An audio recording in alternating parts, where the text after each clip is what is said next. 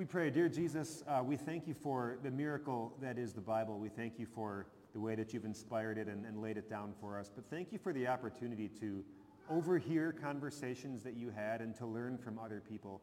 Bless us today as we study a little bit about your relationship with Peter, as we see your forgiveness and love.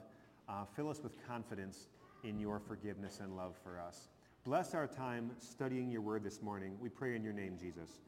Amen.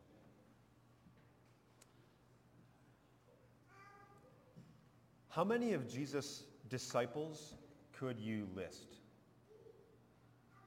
Shane's not allowed to do it because he did it before time.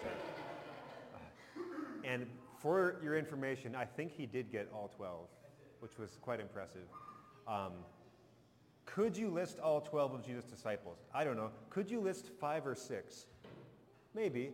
At least we would probably get Judas. Uh, I talked about that before church as well.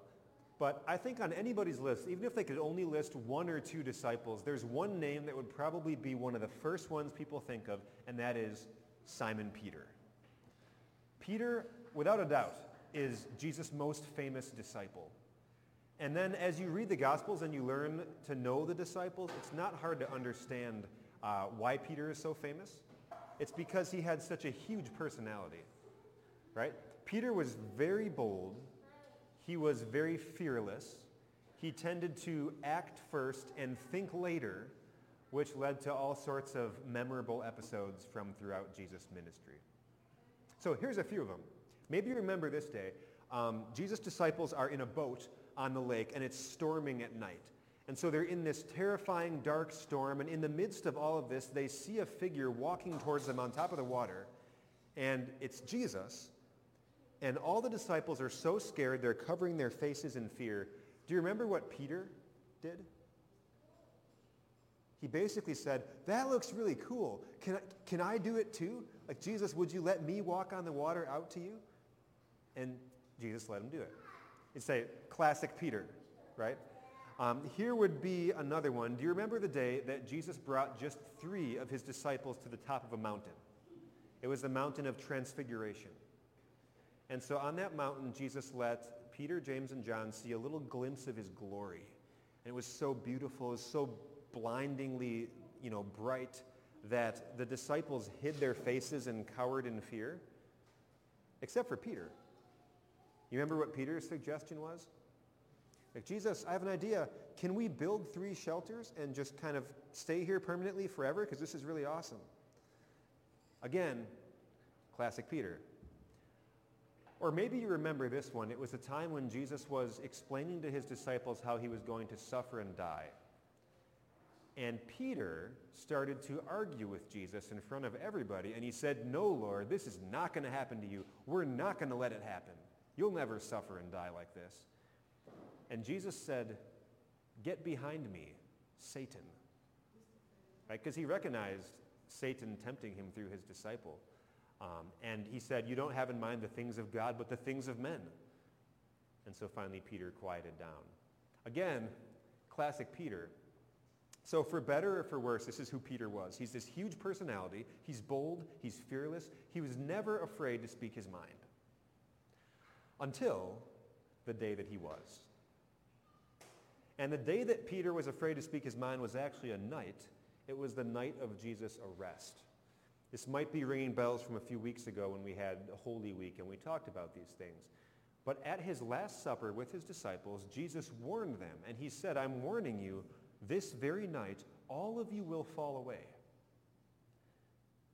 True to form, Peter spoke up and objected, and he said, no, we won't.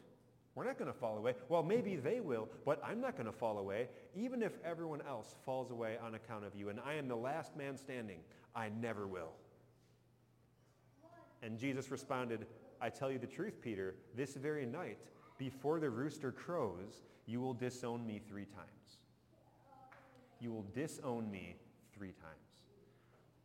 And as you might recall, that's exactly what happened. After the Jewish soldiers arrested Jesus and they hauled him off to his trial, all of his disciples had kind of scattered in fear but then Peter got some boldness back and he followed Jesus to the high priest's house. And Peter was warming himself by a fire out in the courtyard, kind of keeping an eye on the trial inside. And a servant girl came up to him and she said, aren't you one of the disciples of the man that's on trial inside? I'm pretty sure that I've seen you with him before. And Peter said, I don't know what you're talking about. I've never seen that man. I'm not even talking to you. I'm just staying warm by the fire. Stay away. I, I don't know what you're talking about. Three times in that courtyard, people came up to Peter and they said, Are you sure that you're not a follower of Jesus?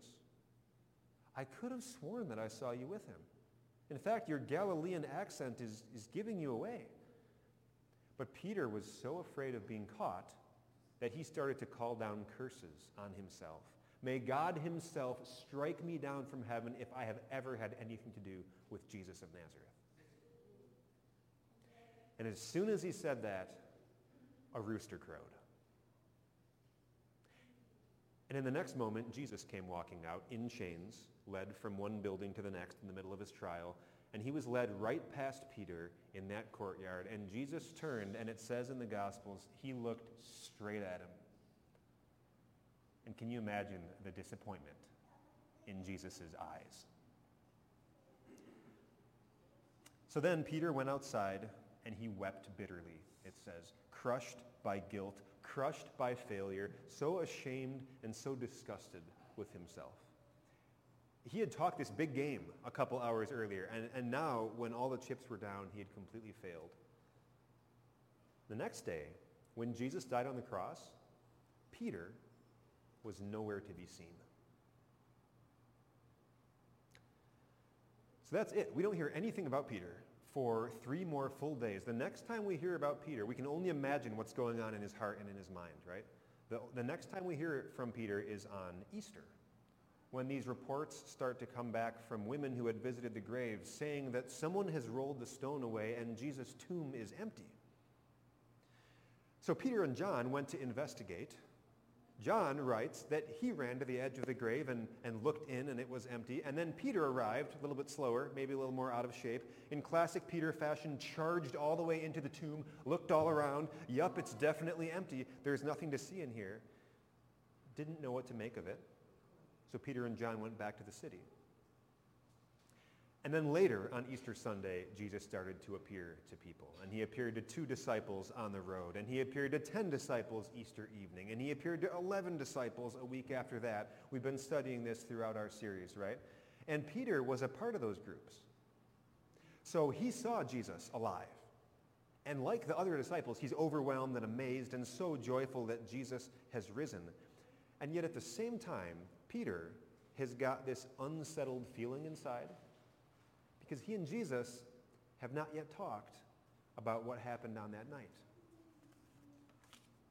So that's the state that Peter is in when we get to our text for today, which is really a continuation of last week's text. It's the third resurrection appearance of Jesus to all of his disciples. But this is where Peter's head is at. He's excited, of course, that Jesus is alive, and it's clear by now that he is. But he's got that unsettled feeling. There's a lingering conversation that hasn't happened, and it's uncomfortable. So, unsure of what else to do, we heard this last week, Peter and the other disciples go back to their old job of fishing. And they're fishing all night. They catch no fish. In the morning, they hear a stranger's voice calling to them from the shore.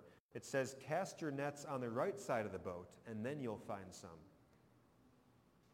So they lower their nets down, and immediately the nets fill up with this gigantic, incredible, miraculous catch of fish. If that miracle sounds familiar, it's because it was.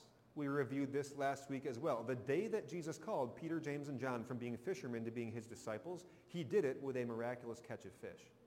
So as soon as this happens, they sort of all realize who Jesus is at the same time. John says, it's the Lord.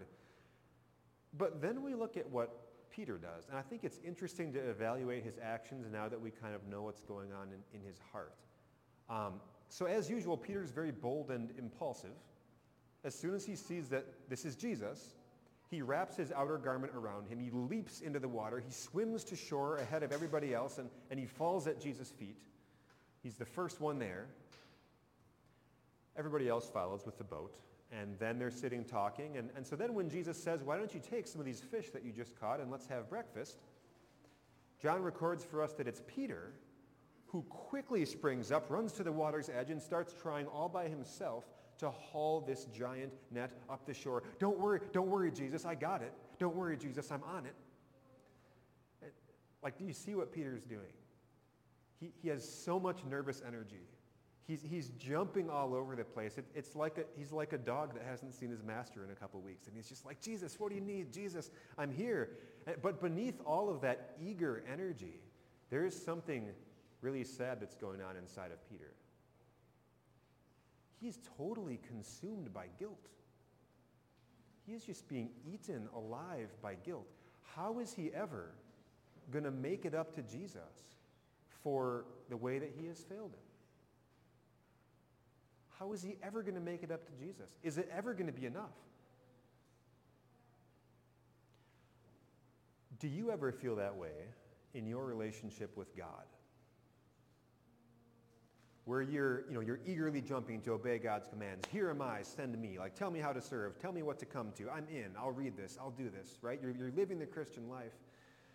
But it's not coming from a place of peace and happiness.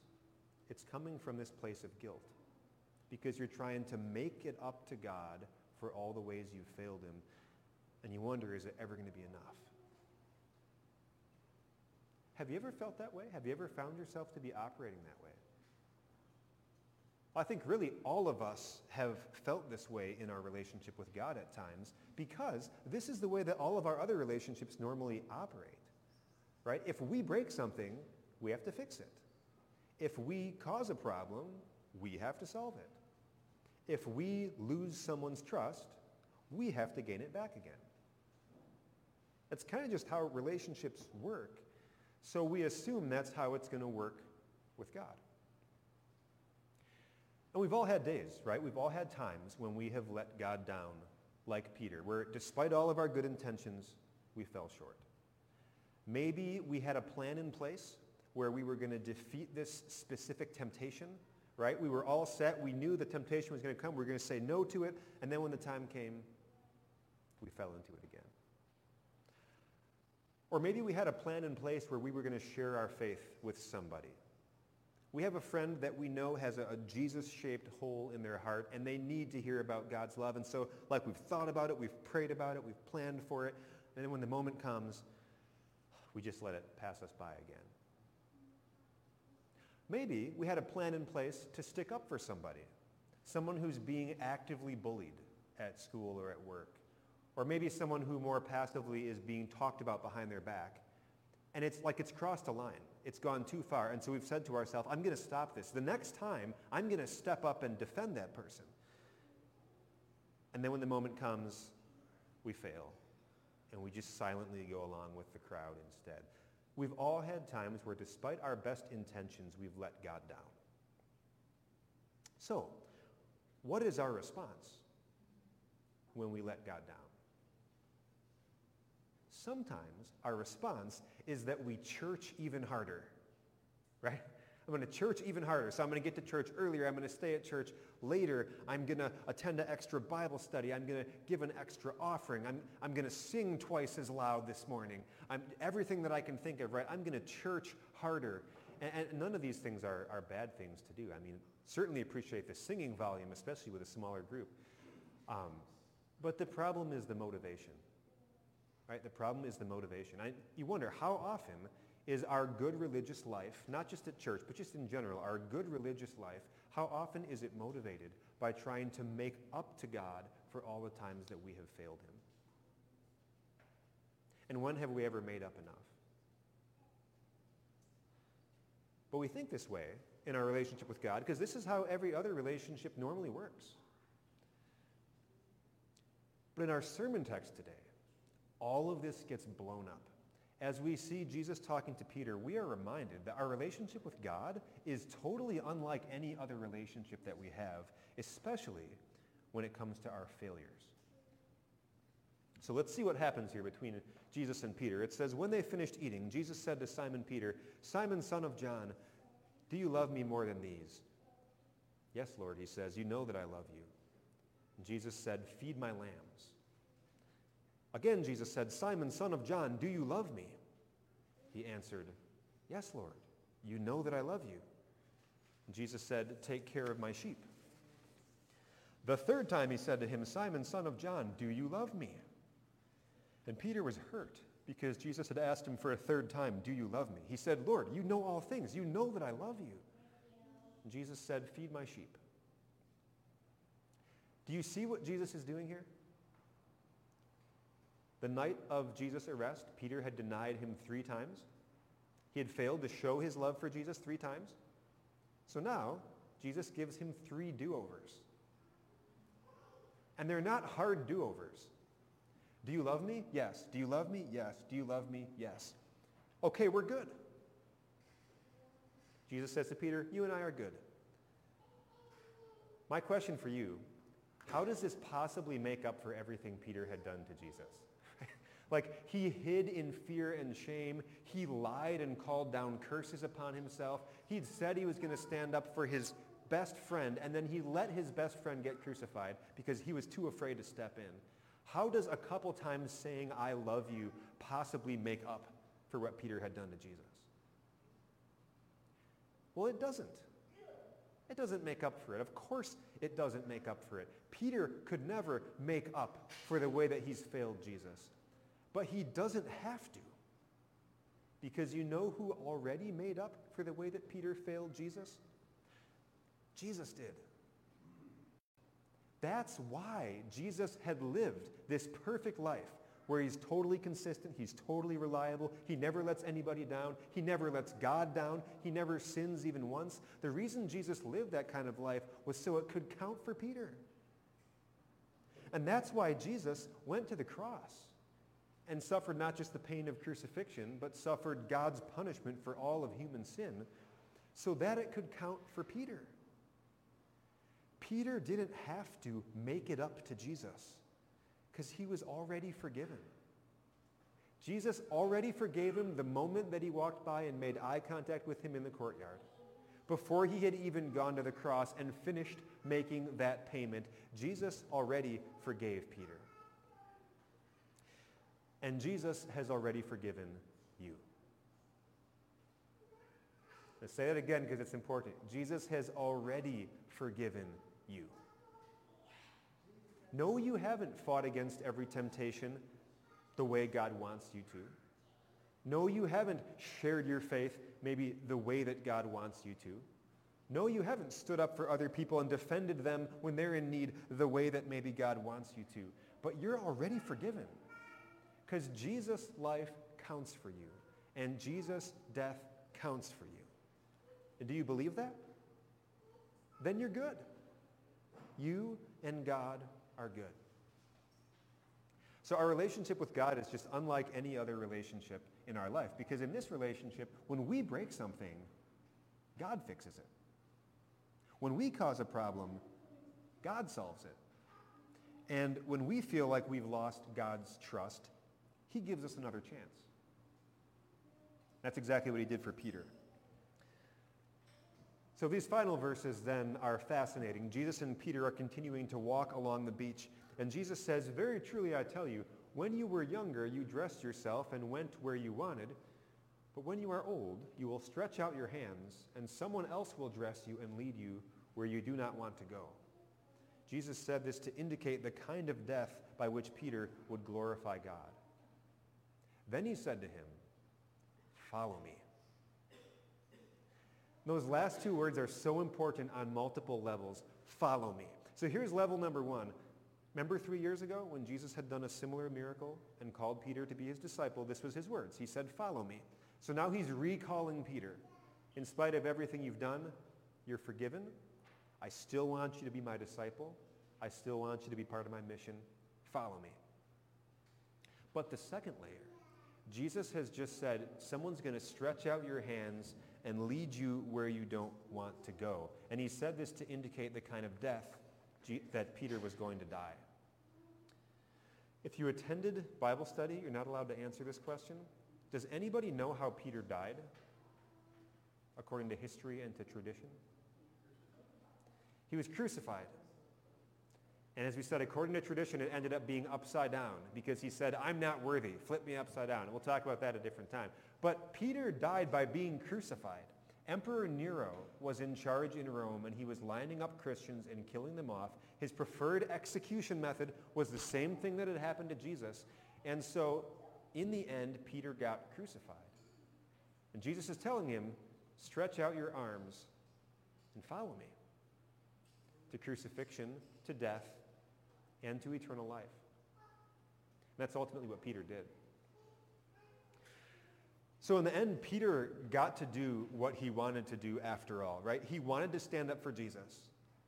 He was so passionate. He's such a big personality. He wanted to be the last man standing no matter what. He wanted to stand up for Jesus. And the first opportunity he had to do that when Jesus got arrested, Peter totally failed. But years later, it was a different story. Peter was faithful even to the point of death, and Peter did receive the crown of life. Now, what about you? What does God have planned for you? I would guess probably something similar to what happened to Peter. Not getting crucified, but getting another chance, right? Getting another chance to serve God in a place where you have failed. Uh, God does this for people because God knows how much you love him. God knows how much you want to show your love for him in your life. And so very often when you fail at things, whether it's fighting a temptation, whether it's standing up for somebody else, whether it's sharing your faith, whatever it may be, God gives you these chances back again and says, fresh start, fresh chance, try again. Over and over and over again, God is the God of second and third and fourth and tenth and hundredth chances. Um, one of my favorite Bible verses comes from Lamentations. I know Lamentations sounds like the name of a depressing book, but this is actually a very positive, hope-filled verse. It says this, Because of the Lord's great love, we are not consumed, for his compassions never fail. They are new every morning. Great is your faithfulness. So think about that. God's compassions never fail no matter how many times you feel like you have let God down, no matter how frustrated you get with your own sin, no matter how little patience you have left with yourself, God always has more patience. He always has more forgiveness. He always has more compassion. In fact, it is new every morning. Every single day, when you wake up, you wake up as a perfect, holy, sinless child of God because you're covered by the perfect, holy, sinless life of Jesus. And you get to approach your day like that, living and serving God as his child. And then when you fail, and then when you fall short, God forgives you, and you go to bed at night knowing you have God's forgiveness, and you wake up the next morning God's holy, perfect, sin-free child. This is how God looks at you every day. This is who you are every day holy, perfect, sinless in Christ. So I think the takeaway from all of this, the takeaway from Jesus' talk with Peter, the takeaway is about our attitude, right? Yes, God wants us to be aware of our sins. God wants us to repent. He wants us to take our sins and lay them at the foot of the cross. But then, he wants us to leave them there you don't leave church and put your sins back on. You don't leave your prayer with God and take your sins back on. Lay your sins at the foot of the cross and leave them there. And no moping around about how badly we have failed in the past. No worrying about what we're going to have to do to win God's trust back in the future because we are God's child, holy and perfect in Jesus Christ right now. And in that, we can move forward. And then, like Peter, we can feed his sheep. And then like Peter, we can serve God today without being crushed by guilt from yesterday. Like Peter, every day, we get to have a fresh start. Amen. And now the peace of God, which passes all understanding, will guard and keep your hearts and minds through faith in Christ Jesus, your risen Savior. Amen.